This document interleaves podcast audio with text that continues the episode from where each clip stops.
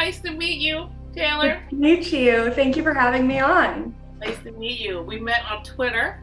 We did. Um, at the writing community. And I really got interested in you because you do the things on Monday where you edit other people's work. Yeah.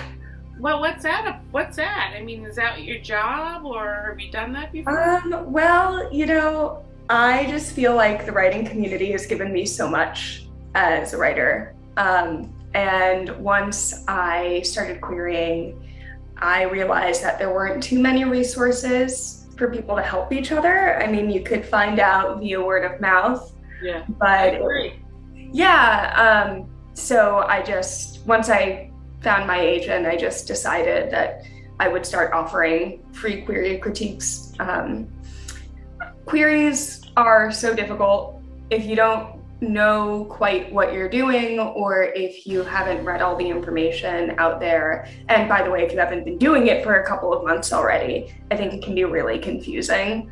Um, so confusing to me because I have no idea. I, I want to write, but then I join the writing community and all these new things like yeah, PitMad. Pit mad.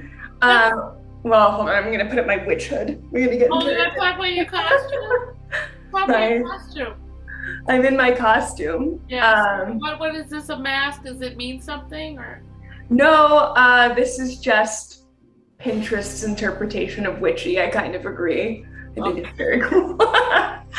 um, but yeah, I just I feel like queries are really challenging. Um, I had the really amazing experience of working on my query with Query Shark, uh, Janet Reid, who is an agent um, so I've got kind of a front row seat to what agents like.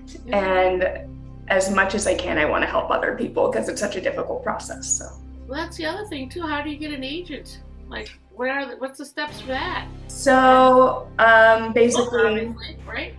Yeah. So once you finish your book, um, you polish the manuscript and you get a bunch of readers. And once you're done with that, then you write the query letter um, and your synopsis and whatever, and you research all of the agents in your genre and you start essentially cold querying. Um, you send them a query letter, sometimes with the sample, sometimes without, and eventually, hopefully, you get an offer. For me, it took eight months, um, which is pretty quick. Um, I just got lucky, honestly. My agent your, is amazing. Your, book, your book's really good. That's why. Thank you. First sentence, you're like, okay, she's got me. a lot of it too is that first sentence got to grab you. Yeah, I think that the first 10 pages are really the most important. Um, oh, good. And then, like, the first 50, if your reader isn't hooked by then, they're probably going to put the book down. And I think we've all experienced this in a bookstore when we pick up a book and we read it and we're like, oh, this could be interesting. But if you get past a certain page and you're still not feeling it or it's not super interesting, you're probably going to put the book down. So um, it happens obviously to professional writers and, of course, to querying writers too. Yeah.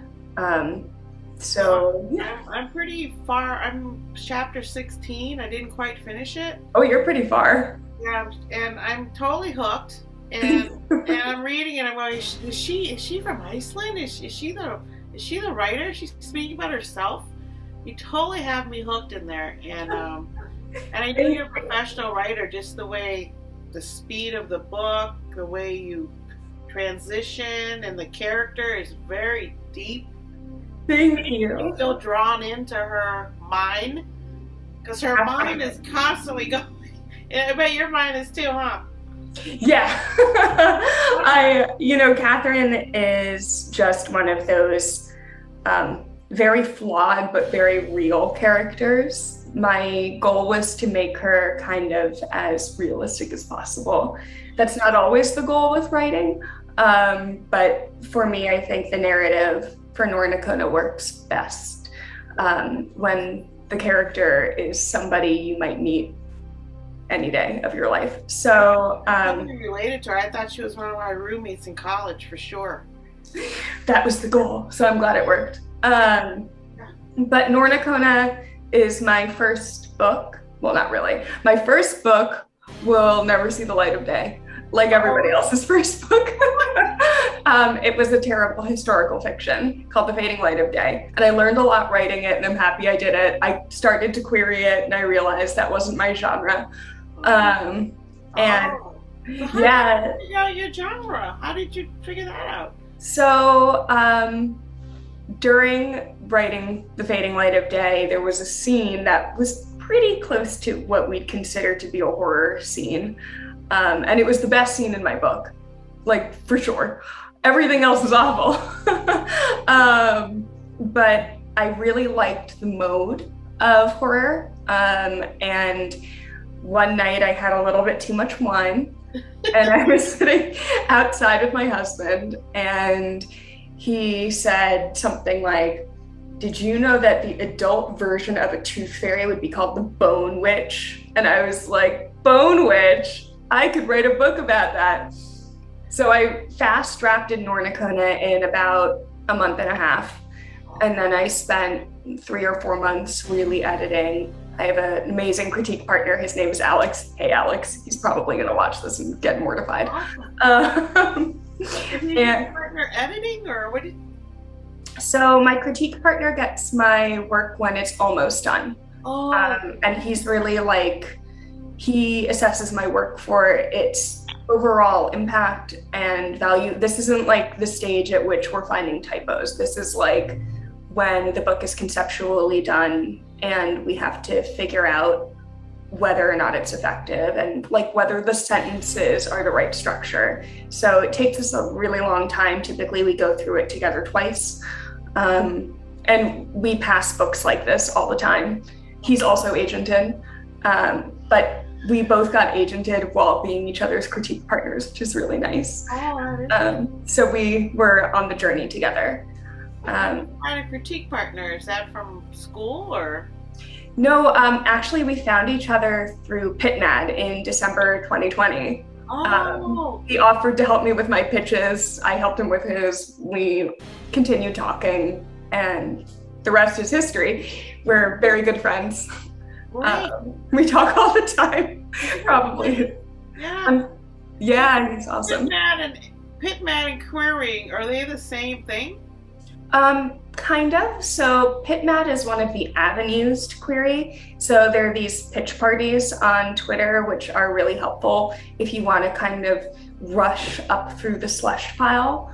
Um, and basically, you put out a pitch with hashtags for your audience, whether it's YA, children's, uh, picture books, for example, or adult, which is mine, um, and the genre. So we're but all the genres are in it typically um, romance, fantasy, sci fi, all of them.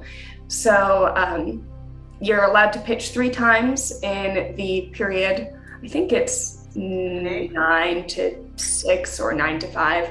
Yeah. Um, yeah, it's like office hours. Yeah, basically, to make it as inconvenient as possible. um, and uh, if an agent likes your tweet or a small publisher likes your tweet, then that's basically an invitation to query them, um, which is great. That's not how I found my agent. I found my agent through the slush pile. I cold queried her um, back in December 2020, actually. And um, so, right around the time I met Alex. Yeah. Ah, that helps too. That's awesome. Yeah. Well, have so, you always wanted to be a writer? No, actually, I was in academia before, which sounds very puffed up, but it really wasn't. um, and then I owned a brewery for three years. What? And yeah, I was the owner, the accountant, the janitor, the brewmaster, the everything. Um, and then I had two kids and realized that I probably shouldn't be working in alcohol. and, um, during the pandemic, right at the beginning, I signed up for a writing class. And the writing instructor, his name is Vance Bryceland, um, he said, You know, Taylor, you should keep writing. I think you could do this. and I definitely think I just I kept writing. Uh, the class got shut down, um, but I spend oh I don't know like eight hours a day in this room, eight to ten, depending on the day, writing. Um, this is where you'll find me. That's how you have to write. You have to write like that, eight to ten hours. No Yeah. disturb you. So I've got Yeah. to the point where I can have an hour or two to myself, but not eight yet. So I'm waiting for that. And and, and I I I, I saw your birthday's Gemini, and so Gemini's are very good communicators. I hope I'm a communicator. So good. And then you must you must have a lot of things going on in your head too, because to write the book that quickly and fluently and You know, I think for me, if I don't get the idea down quickly, it's probably not going to happen. So um, I typically take anywhere between a month to two months to write a book, and then the majority of the time is spent editing. Um, that's the way to do it. yeah. Honestly, writing is rewriting. And when you're a professional writer, you really have to get comfortable with the editing process because your agent is going to be an editor. That's basically their job, aside from marketing you. And then if you ever get a book deal, you're working with an editor at a publishing house. So it's basically just all editing. Okay. Um, so getting used to it now is ideal. I've, I've been watching master classes, and Yeah. just like one of the master class teachers, they say the same thing. You got to write, and you have to do editing. yeah. Most of it is editing. Editing is very challenging because it requires you to kind of put aside your ego and say, okay, if I have to delete this entire chapter, that's what it's going to take. Um, you just have to do it. And and how did you come up with your story? Oh, oh, Nornicona. yeah. I- So-. So Nornicona is basically about a lost woman um, who travels to Iceland to meet her future. Basically, that's that's what the story's about. Um, So that's your and- query right there. that's my hook. Um, and she kind of gets more than she bargains for, right? So a lot more than she bargains for. So she gets trapped into this love triangle with these two very strong, different women. Anna, who is kind of seductive and forward and everything that Catherine wishes she could be. And Sigrun is kind of the prototypical love interest. She's soft and gentle, but she, if you get far enough in the book, has some secrets too. Yes. So, and so, how did I come up with this idea? Honestly, I'm not sure. um, Were you visiting Iceland, or did you visit Iceland Oh. because of the idea? So, the setting of the book is actually the setting of my academic studies. I studied Icelandic saga and folklore, um, and I spent a lot of time in Iceland. We usually go there twice a year. We've been there 15 times, 16 times. Mm, We're going back in October. Um, you have family there, or does no, we just kind of fell in love with it. the hot Um, springs? I'm sorry? Were there hot springs there? Oh yeah, lots of hot springs. Um, it's really unlike any place on earth. It's beautiful and pristine and Yeah. wonderful. The people are incredibly nice. You Um, described it so well. thank you.